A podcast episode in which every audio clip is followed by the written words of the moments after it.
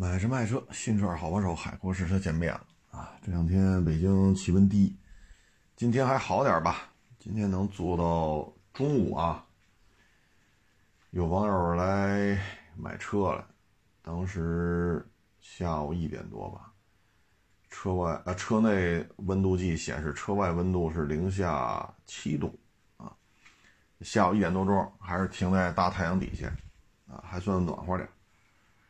最起码没有十二三度、十三四度啊，也没有刮大风，啊，所以今天感觉还暖和点。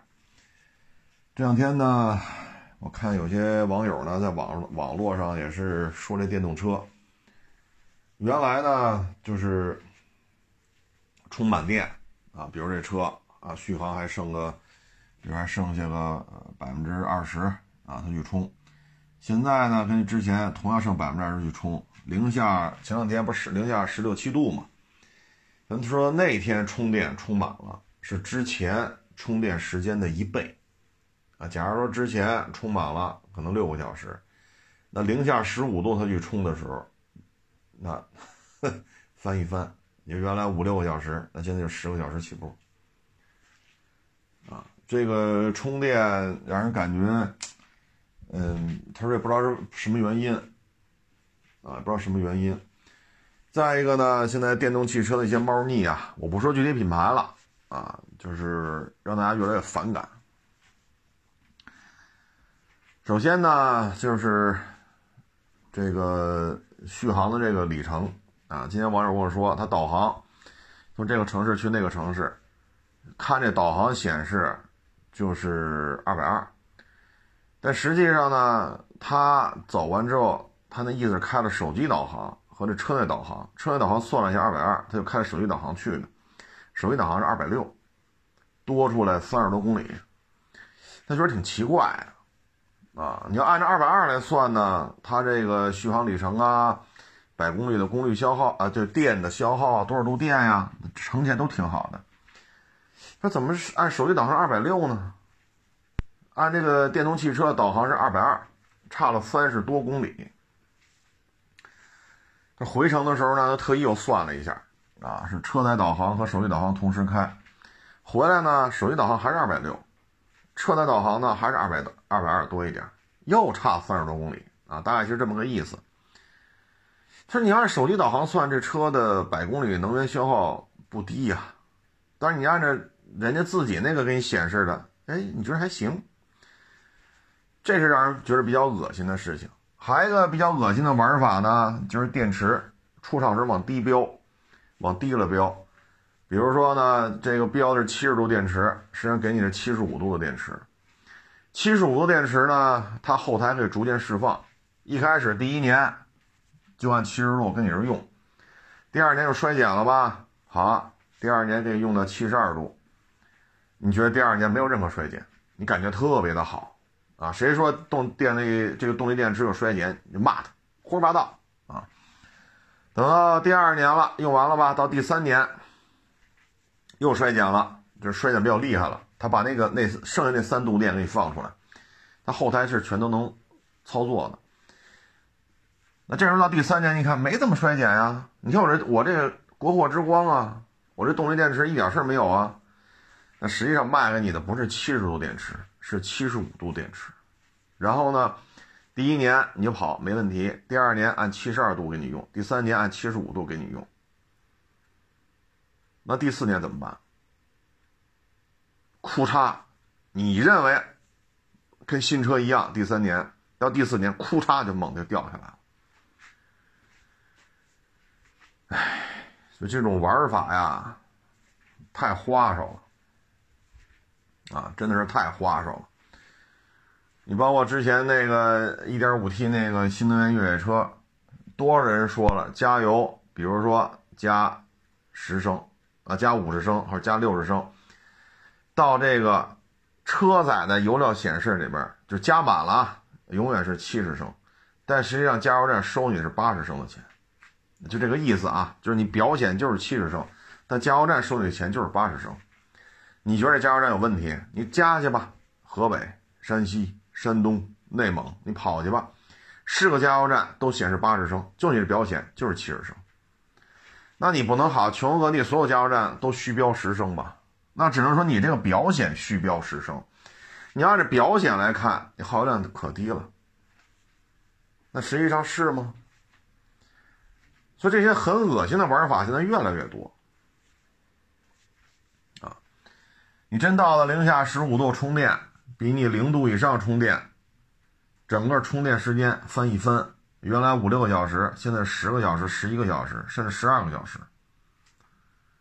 你这就耽误时间了呀，耽误事儿了。你这个，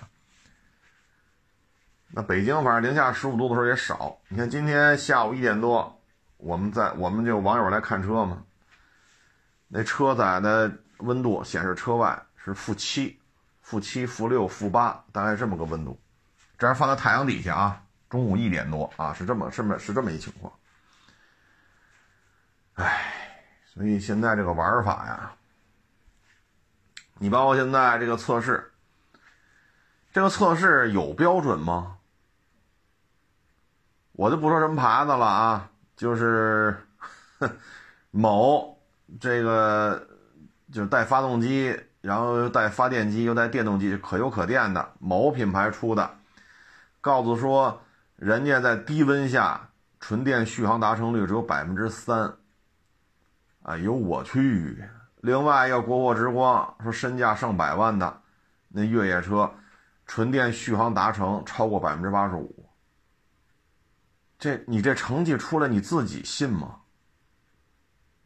自己信吗？这有意思吗？这个人现在。主机厂就不干了，怎么着？我我们这车纯电车，我操，不是纯电，也是可油可电的啊。就是我们这纯电续航里程只有百分之三呀。那个品牌怎么就百分之八十五以上啊？你这离谱不离谱？你这现在这媒体也是为了钱儿啊，也是他妈没有下限了。我们现在说换电标准，我们可以制霸全地球，啊，我们的换电标准是 OK 的，我们的动力电池标准也可以这样，因为我们的动力电池生产、换电、换电站，嗯，包括就是就三电系统吧，啊，等等等等，包括超充啊，我们都可以进行全球的标准化，我们可以制定这个标准，我们有这个话语权，你这个标准就得由我们来制定。包括高铁，对吧？包括高铁。那你说老挝这个不是中国标准吗？那肯定是中国人说了算。你看老挝那总理坐着火车，眼泪都下来了。他是想让老挝老百姓过上好生活，那这条铁路很重要。所以铁路开通的时候，老挝总理来坐这火车，眼泪都下来了。你看印尼时速三百五，老挝那好像一百六吧时速。印尼是三百五，你看那火车一开，印尼人家国家领导人，呵家伙打一下，从他那个那个专车那那小汽车下来，这嘴就合不上，一直乐，到车站还搁那乐，到了车里边也乐，说地球上第二条三百五的客车就是我们的，那哈哈那乐，那高兴，好家伙，这标准就是中国制定，就这么简单。你看越南。你说又想找日本，又想找，找就是中国。你越南这条铁路线全是中国的。你想哈，再花搭着互相制衡一下，日本修一段，中国修一段，你就别想了。他现在又不敢完全说跟中国闹翻。你看现在他又 没办法，你老想拿着日本来制衡一下。你看印尼二期工程，印尼又找日本了，日本都不接茬。我们有制定标准的能力。对吧？我们有这个能力，包括光伏、风能，我们有这个能力啊。那现在我们这电动汽车测试呢，胡来，一个百分之八十五以上，一个百分之三，咱有标准吗？各家烧油烧电的，确实啊，可油可电这四个字儿，各家都符合，但是它工作原理、技术路线。对吧？发动机介入的标准，它都是不一样的，你这你玩得转玩不转呢？玩得转玩不转？难怪厂家都不干呢。我觉得这样，咱们呢现在应该啊，再制定一个电动汽车测试的世界标准。因为什么呢？第一，咱们有世界上最大的新能源或者是纯电，咱们有世界上最大的一个产业链，产量也是最大的，啊，出口量也是最大的，啊，这个咱们说世界第一，没人跟咱叫板。咱产业链也是最完善的，多少老外都跑中国电动汽车产业链，通过这个来实现了自己的成长、发展。腾飞啊！你包括特斯拉，特斯拉没有中国电动汽车产业链，特斯拉能混到今天吗？他就在美国本土自己猫着，往中国出口，他有今天吗？那是中国电动汽车产业链成就了他啊！那我们就应该现在说动力电池、电机啊，整个三电系统啊，换电、超充啊，这个那，我们我们都可以制霸全地球。测试呢？就由着这个媒体这么来，合适吗？啊，所以我觉得这应该是国家出面制定一个，呃，动呃，就是可油可电呀、纯电呀，啊，甭管是插混呀、增程啊、油电混呐，还是纯电呀，啊，包括你是单速变速箱还是几速变速箱，啊，呃。等等等等啊，应该制定出这么一个测试标准来，尤其是低温、高温、高速，这些对于电动汽车来讲都是极其不擅长的。那应该由国家出面来制定这个标准。以后任何媒体要做这个测试，就拿这标准来，对吧？测试的时候，尤其是你这种媒体平台要做测试，你这车是怎么来的？那这次是厂家送的还是你自己买的呀？厂家送的还是自己买的？再有，你测试厂家在现场吗？一说统一标准，自己过去那些视频都得下架吧？你统一了吗？这个座舱二十四度，那个座舱三十二度，你告诉是统一标准下做的测试？低温测试座舱温度差这么多，那车二十四，这车三十二，然后你告诉统一标准？你现在又到处疯狂的去删视频，没有意思了。没有意思，相当没有意思啊！所以我觉得咱们既然都玩到这个份儿上了，那电动汽车或者说，就包括刚才说的什么插混、增程、油电混、纯电啊，就整个这一大坨子吧。冬季低温，夏季高温、高海拔、高速，它的测试标准咱们一定要做出来啊！符合这个标准了。对外公开，然后全球的消费者都可以来看，我们达到什么标准了？这样的话可以有效的制约我们卖出去的车。人家，你像刚才我说那些招是吧？七十度电池卖你个七十五的，然后第一年挺好的，就七十度；第二年后台数据发现衰减了，给你七十二；第三年给你七十五；第四年库嚓扛不住了，电池就剩五十五度了。可以避免这种玩猫腻儿，包括刚才我说的导航，你用这台车的导航二百二，你拿手机导航二百六，这中间差了三十大几公里，等等等等这些测试，我们都要进行筛选，不要让厂家在这方面做猫腻儿，对吧？包括同样的低温纯电续航力都是可油可电的，那个达成率百分之八十五以上，这个百分之三。这闹呢还是玩呢？跟这儿，对吧？左手说我们这可公平了，统一标准，咱就不说你的温度为什么这辆车二十四，那车三十二，就座舱温度，咱不说这个了。好，左手说了，我最公平、最客观、最怎么着，不接受任何商业化。右手看出那个报价单了，少则六七百万、七八百万，多则一千多万。你这边就显示收费的标准，这边告诉你不收费，不不不商业化，是绝对的公平公正。这，这你让我们信谁啊？这好像都是一个公司旗下不同部门发出的声音，你让我们信谁？对吧？就好比你这卖药的这家，你底下这个部门说了，喝了喝了耗子药不死，那家说了喝了耗子药就死，那你让我们喝还是不喝？都是你这一个制药集团下边两个部门说的，都是你们家出的耗子药，一个说喝了没事延年益寿，一个说喝了就死，杀人灭口必备工具，对吧？就想起那含笑半步癫，这家说了喝了含笑半步癫延延前。延年益寿，那天说了，喝了含笑半步癫，杀人灭口好帮助。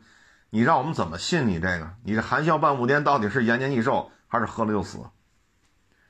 不要再这么闹了，丢人现眼，让我们的车去海外以谁测测试作为标准？我觉得应该国家出面把这事儿管控一下，包括什么叫越野车，对吧？你既然现在说新能源都要进入皮卡，要进入越野车，那好，我们就要有一个越野层面的这种测试标准，对吧？你这台车跟市售版本区别在哪里？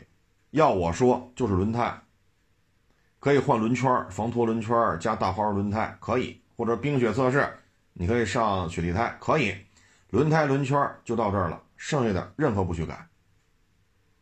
然后专门去跑，对吧？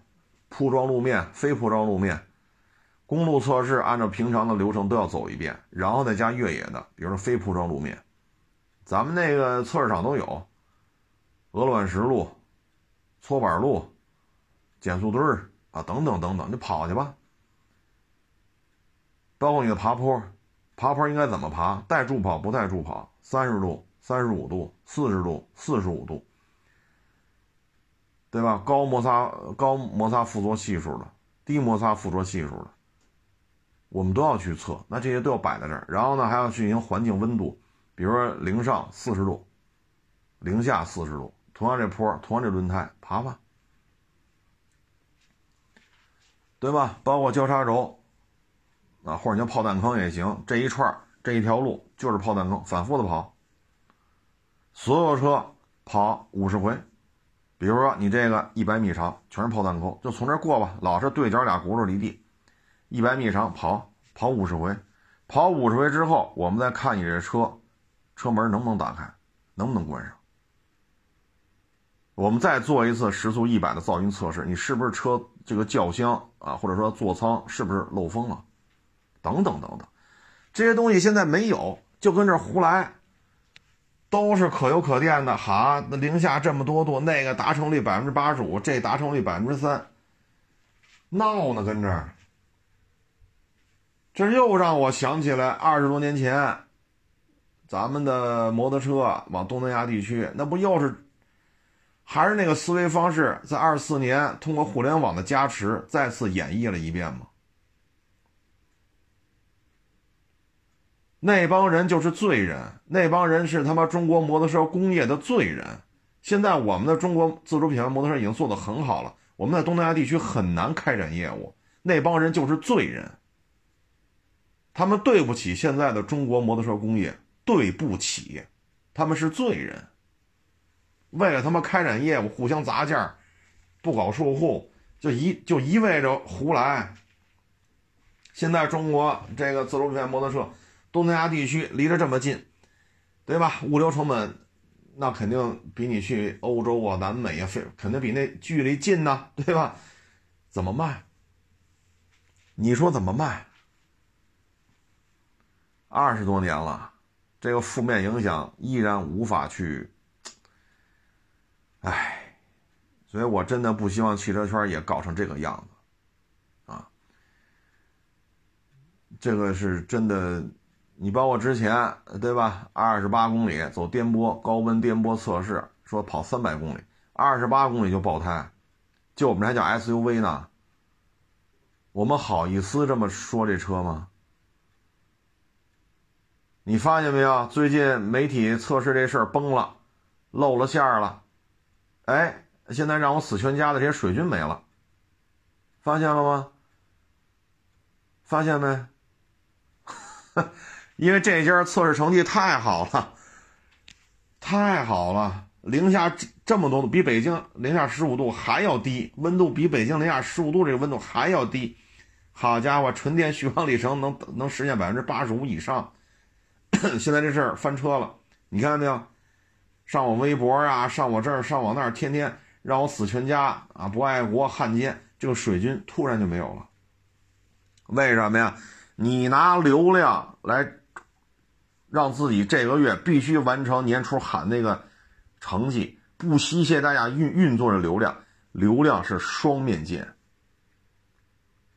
这面能助助你一臂之力，反过来就能要了自己的命，双面。或者双刃剑，现在就玩线了吧？你纯电百分之八，零下这么多，我勒个去，谁信呢？啊，那个就百分之三，这有点太邪乎了吧？你要说你百分之八十五，人家百分之八十四、八十三、八十二，那也行，我们也看不出来这里有什么猫腻，那差不多嘛，对吧？好家伙，八十五以上对百分之三。咱咱要干什么？咱们这是，嗨，流量啊，咱就这么说啊，资本需要的这个业绩，它要通过流量来完成，这就是现在资本的诉求。那我们现在就看了，我们现在的这些主机厂，脱离外部资本能实现自我循环的有几家？有几家？就现在这些造车新势力没有资本的加持，今天资本撤资，明天就得破产。你包括某造车新势力，我那天发微博上了啊，先去品酒会，品完酒会再去试驾，疯了吧？咱们这是，还有我都没好意思发出来，我都没好意思发出来，也是某造车新势力，一男一女，女的露着后脊梁，抱着那男的，男的光着膀子。躺在床上，啊，你赶紧的，你这个你那个，我背着我老公来找你的，你还不赶紧的？你男的说不着急，我要先玩这个什么什么，那个造车新势力出那个电动汽车的什么什么游戏。那女的说啊，我这背着我老公出来找你，你还不赶紧的？游戏比我还好吧？嗯，游戏比你好。哎呦我去，还要点脸吗？还要脸不要脸？这个是一个海报。好多张照片，每张都上面有有那个注释加文字的那种注释，我都没好意思发出来。都他妈玩什么呢？这个公开鼓励女的出去 再找人睡觉去是吗？那你给我解释解释，一个女的说这话，快点赶紧的，我背着我老公出来。这女的光着后脊梁。男的光着膀子，俩人抱着躺在被窝里，那男的非拿那拿玩那手机什么？那您给我说说，就是一个已婚妇女光着后脊梁在被窝里搂着一光着膀子男的，然后这这男的还不是她老公，这是什么行为啊？咱们他妈为了流量还要脸不要脸了？真是他妈资本裹挟着流量，流量裹挟着泥沙俱下，没有是非，没有黑白。啊，先品酒会，品酒会之后试驾去，咱们这他妈是几个意思？啊？这有点超圈了，这都。您说呢？你说车评人拿了钱，比如某个厂家给我多少多少钱，让我说车优点，可以，我把它优点确实存在的优点我都说了一遍，这没问题啊。优缺点我不说不就完了吗？这我觉得倒也无妨，它确实客观存在啊，对吧？你比如这车储物格多。啊，车门上能放几瓶水，挡把边上能放几瓶水，是吧？后排这俩车门能放多少？然后这个后排脚底下还有这个地板底下这个小储物格，副驾驶底下有小抽屉，对吧？主驾呃副驾前面手套箱上下两层的，上半截向上掀，下边向上向向下掀，然后水杯架伸缩的，那他就说呗，这就是优点，有问题吗？然后保养就是便宜啊，比如保养这个五百块钱，那就是便宜就完了，这没什么。我觉得说的就是优点，我不说缺点不就完了吗？但这可就不是了。什么叫品酒会？品完酒去试驾去，这就不是说水杯件多我摘出来说说，保养便宜我摘出来，这就不是优点的问题了。或者说只说优点不说缺点，您这玩意儿合乎逻辑吗？包括这女的光着后脊梁，搂着一个光膀的男的躺在被窝里，你赶紧的呀！有什么可玩的？这游戏我背着我老公出来的，哎呦我老天哪！就这样的人还他妈好意思？哎呀，我就，您这 CEO 怎么当的呀？我操！你们真的是在这儿为中国汽车工业发展摇旗呐喊吗？真的是为了中国汽车工业的发展吗？你们他妈是为了自己的股价，为了自己的股民，为了自己的风投，为了有人再去给你融资，没有下限。你们不是来造汽车的，没有风投，你们家第二天就崩盘。你们要拼了命的迎合股民，迎合迎合股东，迎合风投。你们要干的就是这件事情，车怎么样？你们关心吗？就包括咱们这车，齁老重，齁老重的轮胎，就就好比叉 Y 了咱轴距跟人一样，为什么要比人重百分之二十？重了百分之二十的基础上，为什么轮胎比人家窄？轮胎比人窄的基础上，为什么刹车盘、刹车片、刹车卡钳还比人降级使用？我不能理解。我一说不能理解，我就是傻逼；我一说不能理解，我就死全家；我说我不能理解，我就是汉奸。你们，你们这到了国外，你也这么对人国外的消费者，你敢吗？就您这车卖到欧洲去，你敢上欧洲去说谁这么说，你要让人杀人全家，你敢吗？卖到北美去，你也敢这么弄？卖到东南亚去，你也敢这么说？你们他妈不就在这？拿中国人出出气儿吗？这些问题，你看这些一个片子一百多万的这几块料，谁说这事儿了？谁都不说。那我们国家测试标准能不能说一下？这事关安全，不是你们家冰箱大，是吧？彩电大，你们这就好。你不是卖家电的，这是一部机动车，它的安全如果有些隐患，它会死人的。国家标准为什么不能包括这些呢？这是最起码的呀，零到一百，一百到零，对吧？你不能老零到一百，一百到零不提了。你的冷刹车、热刹车、热刹车是多少？包括你十八米穿桩的成绩是多少？车身姿态是怎怎样的？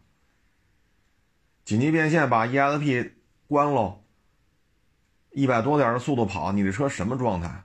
这当年我都干过。我当时带着摄像什么的，我们去跑去，轱辘离地了。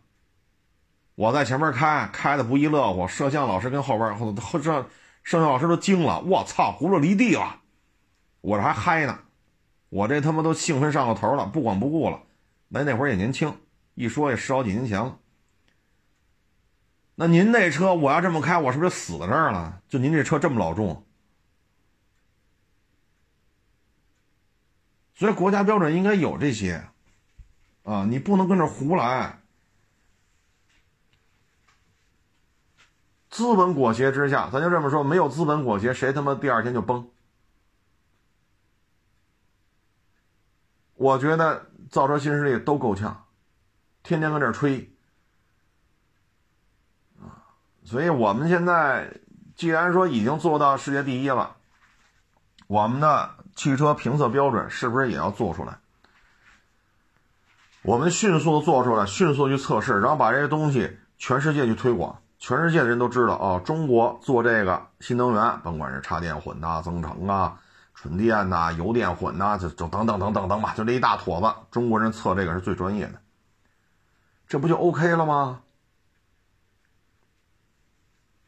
既然国家给这个产业这么多补贴，每年拿出一个亿、两个亿，对吧？夏天咱们那边去三亚，这边去吐鲁番；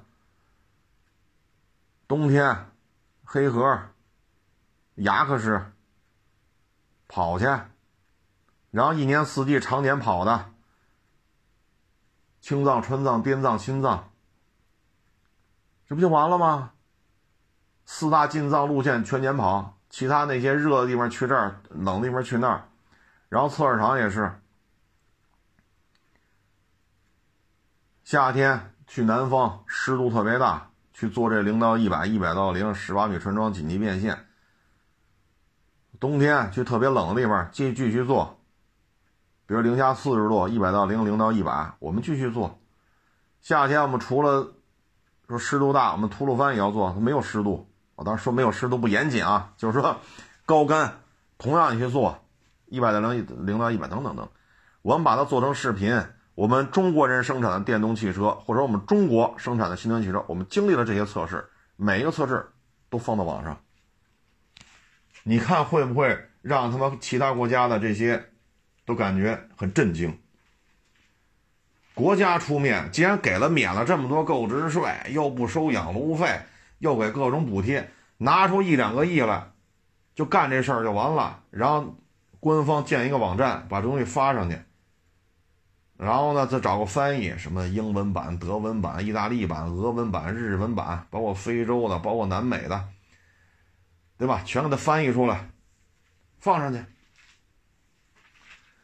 老说我们外宣不好使，就靠那几个外交官在推特上嚷嚷。那这回咱国家出面干呢，对吧？干呢，这事儿不就成了吗？这对于中国汽车走出去有什么亏吃吗？测试不过的，咱可以不上，咱可以不公开。测试过了的公开不就完了吗？咱也保护一下自主品牌。凡是成绩不好的，咱不公开；成绩都好了，咱再公开。给你一年的时间去改进。二五年开始正式公开，二四年咱就干这事儿。这不就完了吗？你现在弄的什么乱七八糟的？就这台车身价上百万，这个，好家伙，这台硬派越野车，续航达成率在低温能到百分之八十五以上。这车就今儿拉到三亚去，它能跑到百分之八十五以上已经不容易了。所以这对于中国汽车产业的发展呀，我们得摘清楚，资本裹挟的流量是一个诉求，真的是为中国汽车工业发展，这又是一个诉求。这二者一定要摘清楚，不能这么胡来。这玩意儿你让人家老外的媒体，你上人那卖去了，人老外媒体测试了，你管得了吗？成绩不好，你让人死全家，你骂他是汉奸。你上国外，你敢发这种消息吗？让人死全家，敢吗？尤其是欧洲、北美，我操！人这人对这个管的可严了，那你怎么弄？骂人汉奸，人老外听得懂吗？再说了，你这种骂法，人家一看就是中国人在这后台操纵啊，那你这车是人家对你有好感度吗？啊，嗨，那就不说那个了。啊，最近呢，这个你说这房子也好，车也好啊，就等等等等吧，消费低迷。那现在呢？名表也是卖不动，啊，卖不动。我那天是哪个网友啊推给我一个视频，我一看，好家伙，把我也吓一跳。说去年收的表六十多万，现在出三十八万，啊，是六十二万是六六六十一万，六十一出头收的，现在三十八万卖，血亏啊。那个金劳。就劳力士的那不叫金劳，叫什么呢？绿鬼，那个那个手表叫绿鬼，二十万收的，十一二万就卖，接近于五折了。所以说倒腾表的应该说都是血亏啊，血亏。名表圈子里边怎么说呢？这东西啊，你看现在凡是跟衣食住行、照顾老人、照顾孩子，没有什么必然联系的，全都废，全都废。你包括这个今年流行军大衣，我们小时候就穿军大衣，那时候我们小时候管叫军大氅啊，我们当我们这片管这边叫军大氅啊，网上管这叫军大衣。这东西我们小时候就有。那你说军大衣便宜还是羽绒服便宜？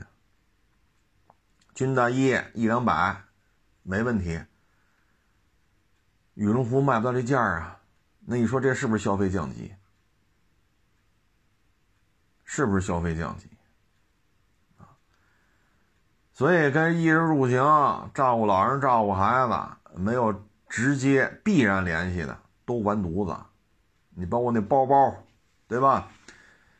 啊，包括这奢侈品啊，什么八千块钱裤腰带啊，说这个啊，前两天那谁那个是七十九块钱那什么彩笔，是七十九块钱，那不都翻车了吗？所以现在，除非是生活必需品，都不太好使。啊，这名表现在也是翻车翻的厉害。哎呀，把我吓一跳！六十出头收的表，好，放到今年再卖三十八万，二十万收的那叫什么劳力士绿绿鬼，二十收的，现在十一二就卖，这他妈哪还有挣钱的事儿？本儿都保不住了。这赔到血窟窿了，这都啊！现在反正奢侈品这圈子很难熬啊，非常难熬。现在有什么好卖啊？泡面、方便面、挂面，还有咱们那涪陵榨菜呵呵，也有叫涪陵榨菜的啊，甭管叫什么吧，我一说大家都明白。就那榨菜啊，涪陵榨菜，现在就这卖的好啊，桶面，嗯，方便面。啊，桶面的方便面，还有包那塑料包的方便面，还有挂面，就这卖的好。榨菜，真是没有办法啊，真是没有办法。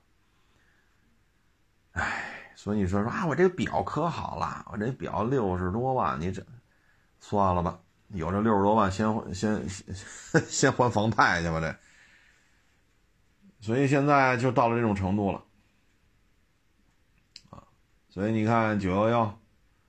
卖不动，啊，宾利卖不动，法拉、兰博卖不动，折扣可高了。包括 L C 七六，嗯，之前二手能干到一百，就一九年、二二零年就那会儿嘛，就算是最后一波了，就北京牌的啊，能够收过来就能卖到一百以上。啊，现在 L C 七八手动挡四点零一 G R 那品相好，能喊到一百多、二百，甚至三百。现在呢，港里边六十多万，四点零的手动挡七六，还算是有点配置的，六十多万，这这个又掉了三四万块钱，这个月没招啊，啊，没招。所以说，倒腾奢侈品的日子也很难过，啊！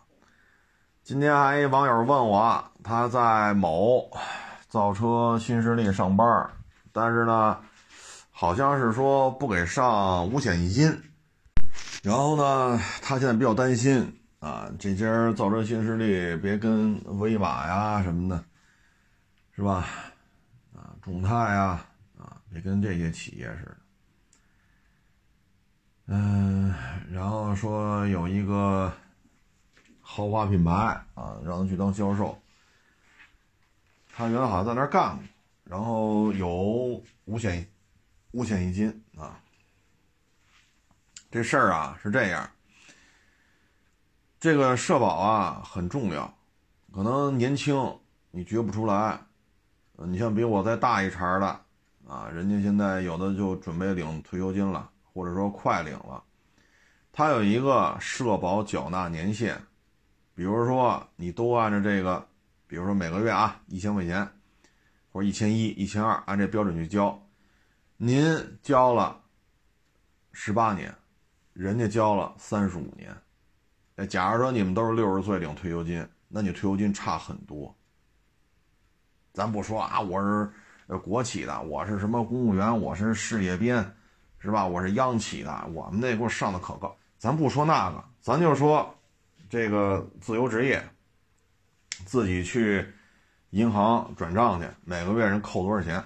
假如说按一千二，每个月一千二，您交了十八年，他交了三十五年，退休金不一样。你家里都有老人，对吧？包括现在有些搞对象的都问你父母有退休金吗？那退休金一万的和退休金五千的这不一样，那如果你退休金五千多，他退休金三千，那这又不一样。那每个月交一千二，按现在标准啊，之前不是，按现在标准一千二。假如说您这个十八年，人那个三十五年，人家退休就得五六千块钱，您这退休可能三千多都费劲。它是不一样的。你说现在我这练摊我也有干不动的时候，对吧？这去医院的次数越来越多，那你有干不动的时候，你得认命。到了岁数就回家了，这是自然规律。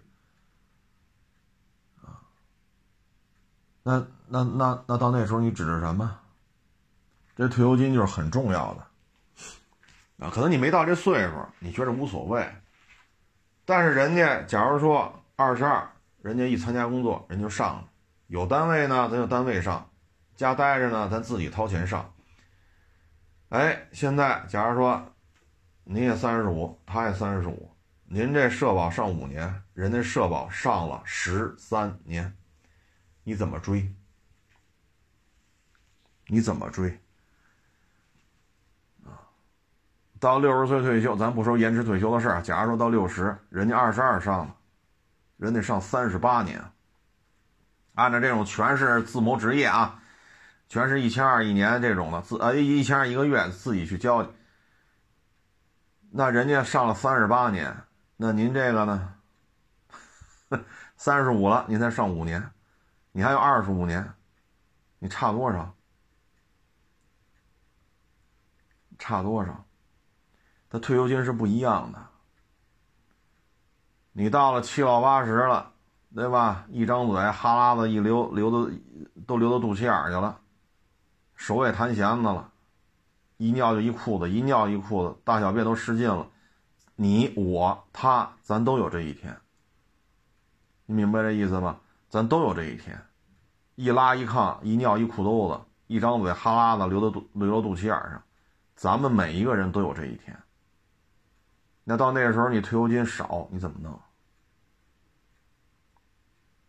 你怎么弄？你像我们这街道有那个，就小区边上不有那街道办的养老院吗？我们这便宜，也得六七千块钱，但是条件很一般啊，就是但是它便宜，六六六七六七千一个。那像刚才说的，说您十八个月十八年您就退休了，人家三十五年就退休了。人退休金五千多，将近六千，您就三千多。那孩子说都给你送敬老院去，你钱都不够，对吗？你钱都不够，你咋整？啊！所以我们也提醒现在年轻人，说我躺平了，我摆烂了，那你老了怎么办呢？说这一辈子不婚不育，行，这是您的自由，是吧？您不婚不育，您也不犯法。随便，这个人权利。那你连社保都没有，你怎么办呢？怎么办？就就等着国家救济？就颤颤巍巍、颤颤巍巍的，好扶着墙走到走到居委会去，要求人家给你办个低保什么的，何必呢？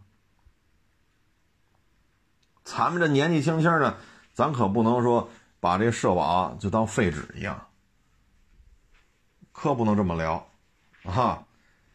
说一看小视频，社保没用，啊，退休金没用，啊，看病没用。是你现在二十多，您不需要看病去，你去医院你看看，咱不用去儿科、呼吸科，不用，那那是传染病，咱不去那看，你去心血管，您看看。你去眼科医院看看，没社保得花多少钱？包括前两前几个月甜甜圈腰疼去了美国医院，就看了十五分钟，拿手把衣服撩开看看后脊梁就放，没做任何检查，没开任何药，五千多 dollar 的费用，五千多 dollar 啊！所以这个东西是很重要的。我我不管这个网友是在自这个造车新势力干，还是去那豪华品牌负责销售这一块有五险一金是很重要的，没有的话区别很大。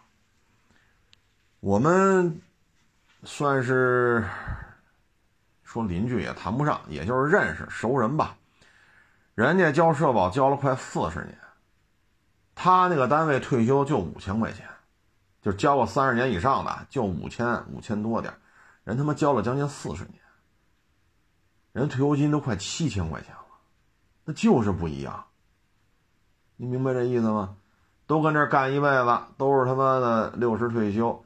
你这个五千一、五千二，你交了三十年，人他妈交了快四十年了，四十年吧，好像是还是四十多年，我忘了。人退休金就七千块钱，为什么呀？社保缴纳年限比你差他妈十年还开外呢。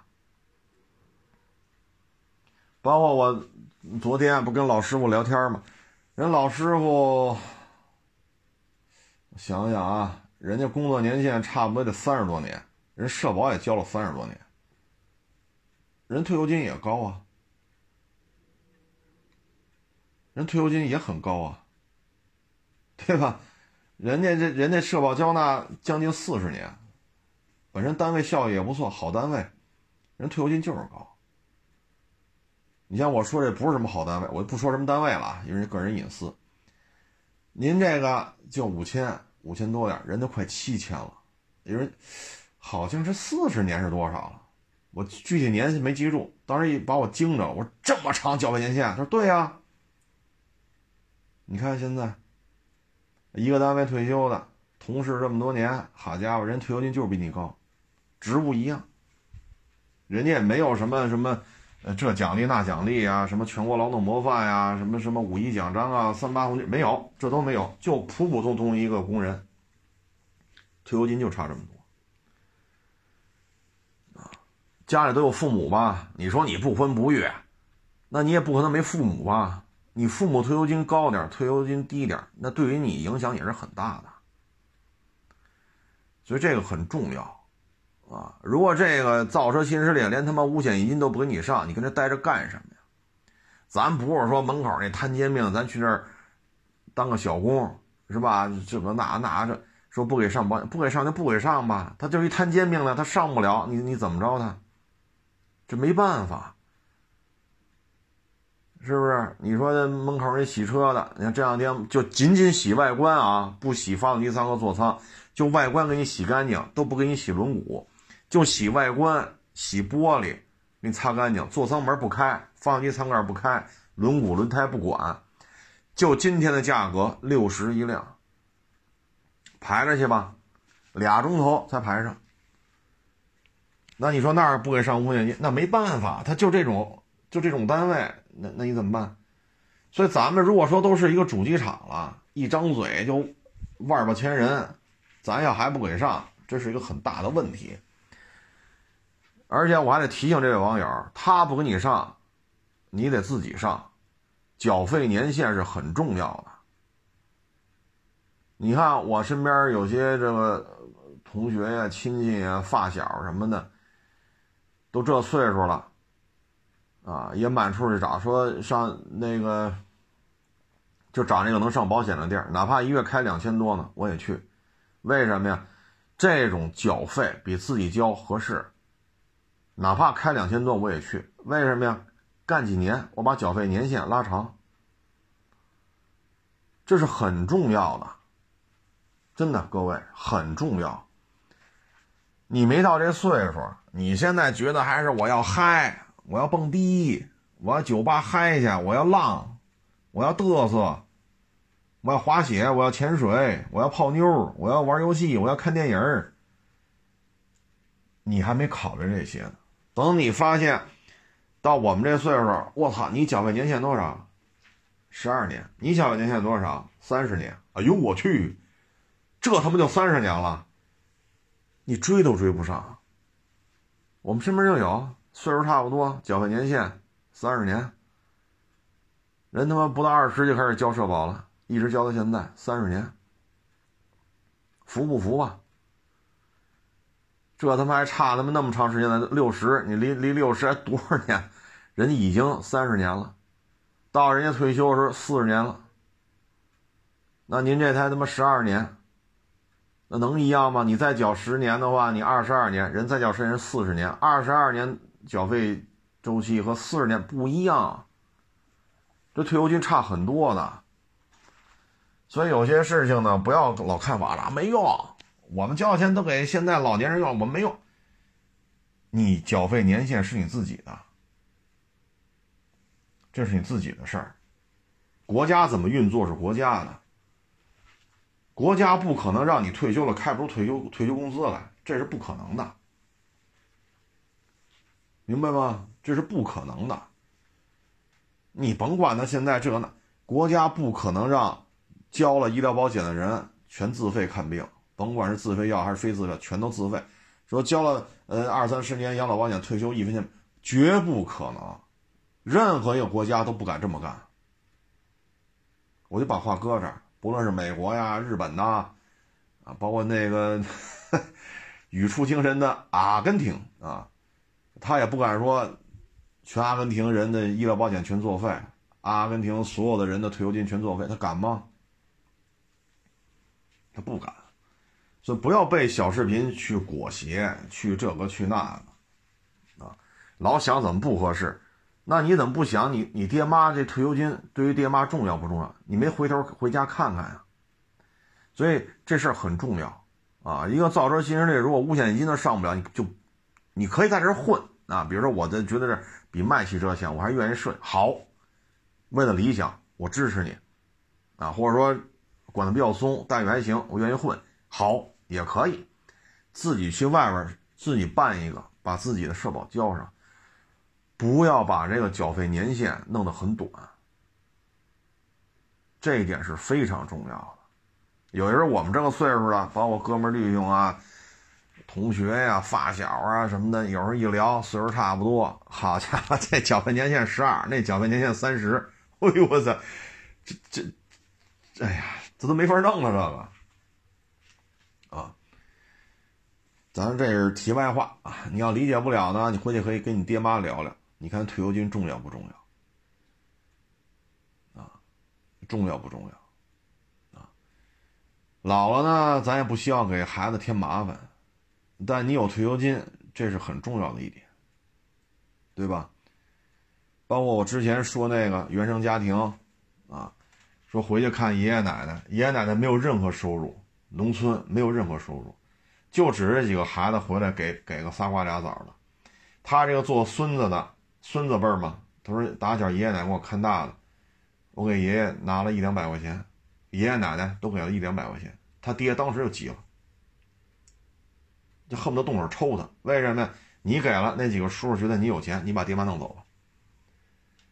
为什么呀？就是因为这爷爷奶奶没有退休金。如果爷爷奶奶不多啊，两这老两口一个月一万，加一块啊，一万一万一，一万二。你看这几个孩子什么态度，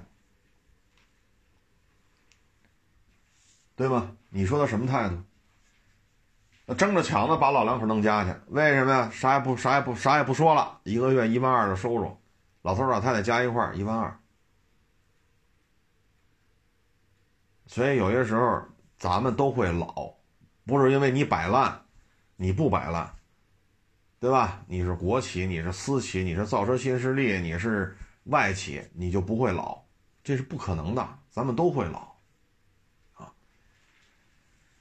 唉，所以有些事儿点到为止吧。因为具体说这个单位好，那个我不知道，我也不能去你这个单位上一个月班，我再去那个豪车那个企业再上一个月班，让我告诉人哪个好。我也不可能啊，我也没那精力，人家也不要我呀，我去那干一个月去，不现实。所以具体这个好那个好，我不清楚。你只能是现在能做的就是他不给你上五险一金，自己得上。这事关自己老了吃什么喝什么。不要看小视频，没用，上社保没用，退了吧，省钱。老了怎么办？啊！你不交社保，老了没退休金，然后你又骂共产党。那你年轻时候为什么不少喝几顿酒，少看几场电影，少去刷夜，少去蹦几次迪？那时候你怎么嗨的时候怎么没想到这一天呢？您说呢？反正我就把话搁这啊，这这但凡过得去的这些国家，他可不敢说，说但凡实行这种医疗保险、养老保险的，但凡实行这个国家啊，你说那个，我不能说具体国家名啊，就是那个战乱国家，他没有他那那，那他妈天天都扛着枪上街的时候，就但凡过得去啊，相对而言比较规范的这些国家，有医疗保险、养老保险的，他不可能说不今儿没钱都不发了，那会出事儿的。你阿根廷那新来的那位，好像，这那他也没干说全国的医疗保险全作废，全国的退休金都不发了，他也没干呀，啊！哎呀，说到这儿呢，我就看一新闻，我不知道这是不是真的啊，咱也就是探讨一下吧。这是咖啡城市，咖啡城市某大学啊。嗯，某某大学新新生欢迎会说，学校今年来了十五个留学生，呃，就是来了很多留学生，其中有十五个是艾滋病患者。因为要要讲人权，所以不能公布学生姓名。啊，之前呢也是，哎，就是我所在的城市啊，也是传闻。说有一个留学生在中国留学期间吧，跟一百多个女孩上了床，结果呢，他有这个病，HIV 是阳性，那这些女孩基本上都完了，家长就不干了，然后学校说了，我得保障学生权益，要要讲人权，不能公布姓名，不能开除。这里边啊，就从几个点。啊，第一，制定当初我们当年是禁止 HIV 阳性的人入境的，后来某专家说这不科学，影响经济发展，啊，不不能歧视什么什么这那，要讲人权，所以三番五次的叨叨叨叨叨，所以咱就取消了 HIV 阳性不得入境这个规定。早些年呢，确实也崇洋媚外，说弄个洋人是吧？多风光啊！不像现在啊，当然现在某些城市也崇洋媚外也是够可以的。那比如说咖啡城市，动不动我前两天不是一网友要去买宅子嘛，也聊了聊北京的四合院，但是上海那个老洋房我没去，人家去的，你给我推了过推过来一些视频，我一看，哇，这个。呃，就怎么说呢？啊，这是法租界了，这个法租界的房子。哎呦，我老天哪！我说咖啡城市这帮人，房子挺好的，它跟四合院不是个建筑风格。怎么张嘴法租界，什么闭嘴德德租界，那个又是什么英租界？二零二三年了，还张嘴租界闭嘴租界呢？崇洋媚外到什么程度了？是愿意当一个殖民地的二等公民吗？所以。我们现在这个学校教育，不要说是个，好见个外国人就想嫁给人家，然后出国享受荣华富贵，哪儿他妈那么好就荣华富贵了呀？现在好多了啊，包括像年轻一代，对吧？认自主品牌，包括汽车、手机、服装，对吧？你看鸿星尔克，啊，白象方便面，这我觉得我节目里就就夸这些品牌，我觉得没毛病。啊，这都是咱自主品牌，啊，还那味精是什什什么什么味精？莲花是什么来着？啊，是咱自主品牌的，咱就咱就，对吧？支持没问题。现在崇洋媚外没有那么厉害了，啊，包括我们在大学期间这个生活也要注意一些界限，啊，说练练英语啊，这个那个呀是可以的。但是不要上去就就往上贴，就让人家白啊，我也不能说那么直白，就是有事儿说事儿啊，尤其是这个老想一夜暴富啊，通过跟人家上床，人家能娶我，什么乱七八糟的？什么乱七八糟的？所以这得洁身自好啊。再一个，当初这是专家，我再给举个例子，不让烧秸秆不也是这专某另外一个专家啊？另外一个某专家强烈上书要求不许烧秸秆好，不许烧秸秆这些虫子怎么清理啊？这些虫卵烧不死啊？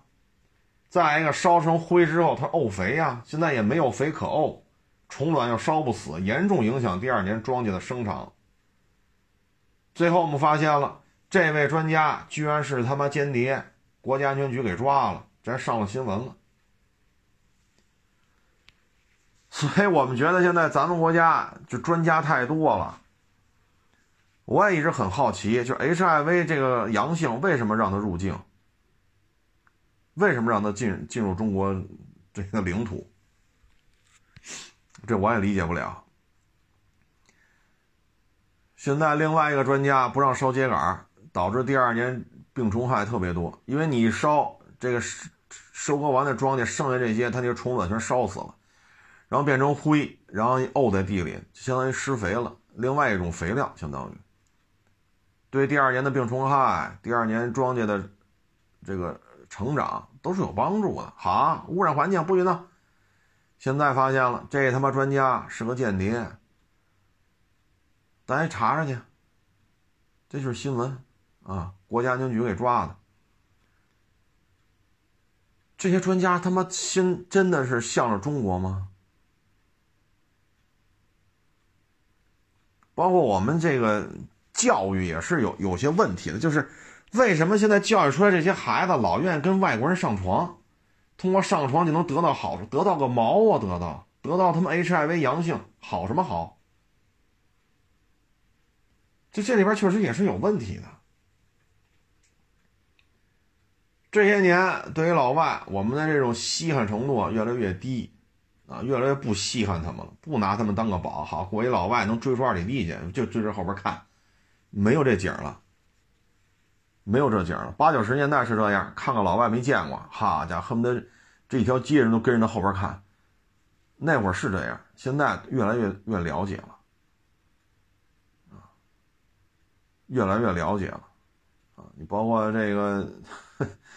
我这不是经常看那些就是涉外婚姻的嘛，啊，什么丹麦公公婆婆 来来东北，还有美国那个公公来中国，啊，然后回去之后，哎呀，这个就不行了，你再给他上热狗三明治不好吃，我要吃宫保鸡丁我要吃麻辣火锅，我要吃烤大腰子，啊。我要吃麻辣烫，我不吃三明治，我不吃热狗，不好吃。我也经常看这个，我们会发现他好吗？他住在那儿，包括那丹麦那也是，一个月挣两万块钱，就当地货币啊。丹麦，他网上也能找着，丹麦公婆来东北，你输这个能能找着。你在丹麦当地一个月挣两万块钱，两根黄瓜四十块钱，一根儿啊，不能叫一啊，对对，就叫一根儿。一根芹菜十好几块，一颗大白菜二十五。你是挣两万块钱不少，这物价也忒高了。两根黄瓜四十，这当地货币啊。五百克猪肉的肉馅四十多块钱，五百克肉馅四十多块钱，这个物价受不了。加一升油十二点九九，就当地货币啊，十二点九九元。这还是降了两块钱了，那之前呢十四块九九，十四点九九元加一升汽油，这成本你受得了吗？你在当地，好就挣两万块钱，就这物价，你这一头蒜九块钱，咱们老说这个吃面不吃蒜，什么香味少一半，你吃不起这大蒜，一头大蒜九块钱，我那天看了看，看完我也惊了。当地收入在两万左右，两万块钱收入，就这个物价，你这在那儿有什么可好的吗？没有移动支付，没有外卖，没有搓澡的，没有大排档，没有夜市，晚上稍微天一擦黑，马马路上没人了，没有夜生活，说来撸串去，比如夏天啊，没有，丹麦没这景儿，说洗浴，咱搓澡去，牛奶浴啊什么。啊，什么玫瑰花给你搓澡没有？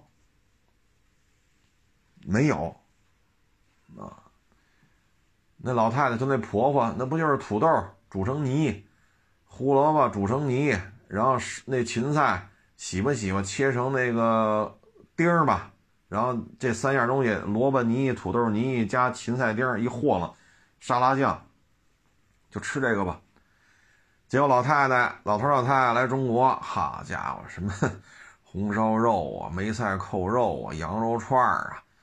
啊，什么德州扒鸡呀，啊，什么鱼香肉丝、宫保鸡丁、麻辣烫、麻辣火锅，啊，麻辣兔头，啊，炸带鱼、红烧大鲤鱼，啊，啃猪蹄儿，好家伙，回了丹麦不行了，再他妈也不说那土豆、土豆泥、萝卜泥加芹菜丁了。现在大家看完了，这这这吃的你就受不了啊，这物价你能承受吗？两万块钱，两根黄瓜四十，一颗大白菜二十五，一颗，一根芹菜十五是多少来？五百克猪肉的肉馅四十多块钱，我以为是牛肉呢，后来说是猪肉。哎呦我老天哪！我这，这我操这，所以现在越来越不啊，越来越不这种迷信了，崇拜了，因为国内很多东西海外也没有。高铁，丹麦有吗？美国、德国，他们那就法国、日本，那火车快就二百，二百多点咱这三百五，这还往下压了。原来跑了四百、五百、六百，咱时速六百的火车都造出来了，只不过种种考虑没有投入运营。移动支付、叫外卖，充充分发达的手机 APP。没有，啊，你说你去国外，现在很多人卖房是吧？卖个几千万，折成 dollar，两三百万、三五百万出国，你出吧，就是就是吃点房钱、瓦片钱，俗称吃瓦片。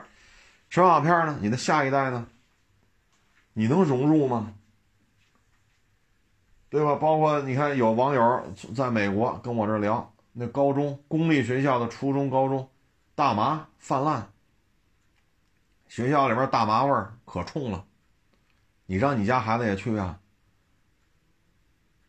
公立学校什么 L LGBT 泛滥，大麻合法化，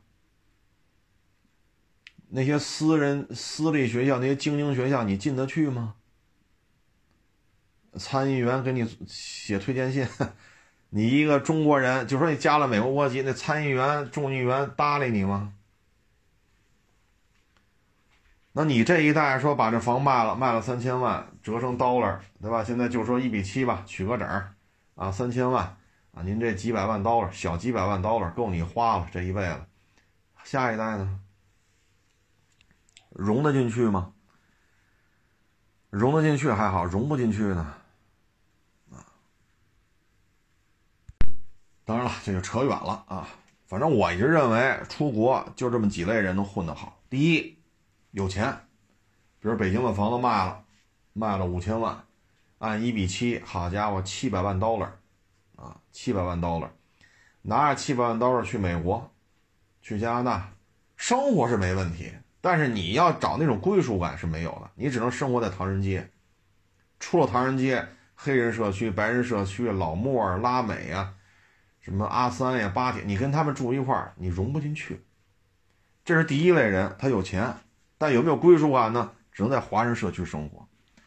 第二类，去美国读的名校，然后在那儿学历人承认，你可以找一份工作。至于说混成什么样，你看那个娶那个意大利，在意大利的那那两口子，男的是国内的，女的是白头发，乌克兰的。你看他在意大利读的硕士，硕士土木工程类的，硕士研究生毕业，在意大利念的，在意大利找工作，一个月一千欧，一千欧啊！硕士研究生怎么活下去？七八百欧，一千欧，他那些同学、学学学长、学弟、学姐、学妹的，顶了天了，一千一二百欧，一千欧都很很很难找。就在意大利，怎么生活？茅房拉泡屎也都给你收一欧，人家公共厕所是收费的。吃碗拉面八欧，汉堡包七欧。你这早上一个汉堡包，中午一碗拉面，晚上再吃一碗拉面，好家伙，这一天二十多欧没了，您一个月才挣一千欧，房租呢？所以也得分地儿，也得分地儿。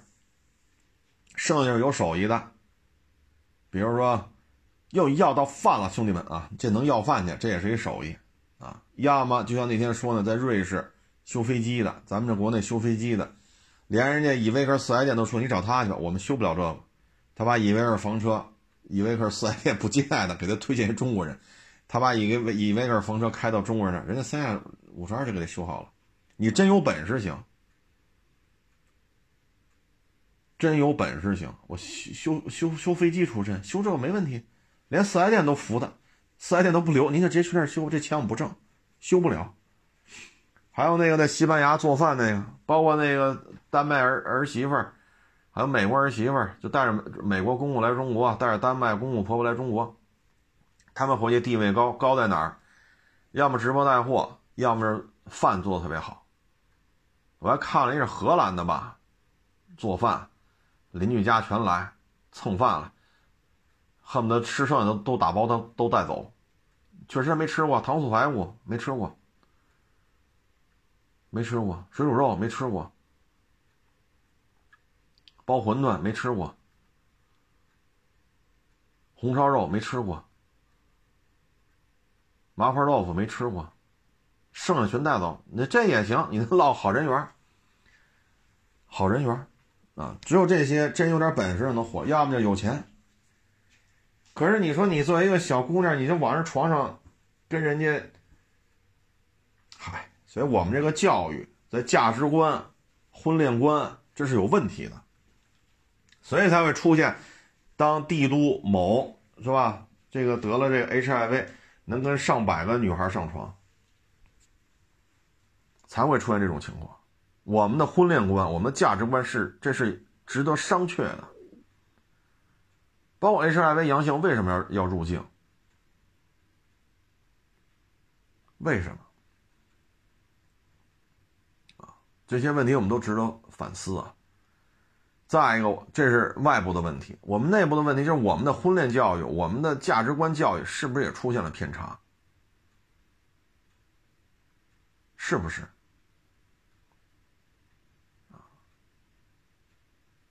你包括看那个土澳那个，现在他那个把他那个女朋友带到上海啊、杭州啊在这玩你像他给他买一台车，呃，是 B R Z 是八六，我忘了。那女孩就觉得你为什么要给我花钱呢？我可以自己挣啊。那女孩就不能接受，就海外这个教育，我觉得挺好的，就是相亲相爱一家人，相亲相爱一家人